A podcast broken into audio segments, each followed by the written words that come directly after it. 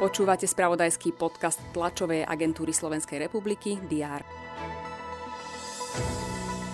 Vláda zastrpuje ceny energií pre firmy. V spojených samozprávnych voľbách sa bude voliť v 2926 obciach a mestách Slovenska. Ministerka kultúry odvolala za nevhodné vyjadrenia riaditeľa SND.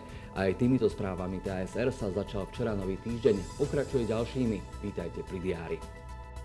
Poslanci Národnej rady sa zídu, aby pokračovali v rokovaní na 75. schôdzi. Pred poludním by sa mali venovať návrhom zo sociálnej oblasti, napríklad vládnej novele zákona o starobnom dôchodku. Na špecializovanom trestnom súde v Pezinku pokračuje hlavné pojednávanie v kauze vraždy novinára Jána Kuciaka, jeho snúbenice a tiež v kauze prípravy vražd prokurátorov. Rovnako sa má pojednávať aj v rámci samostatného konania, ktoré sa týka jedného z obžalovaných. V Trnavskej fakultnej nemocnici otvoria prvú infektologickú jednotku intenzívnej starostlivosti v kraji. Klinika infektológie nemocnice je takisto jediným krajským pracoviskom. Ročne ošetrí približne 8 tisíc pacientov. Organizátori dnes predstavia 23. ročník festivalu dokumentárnych filmov Jeden svet.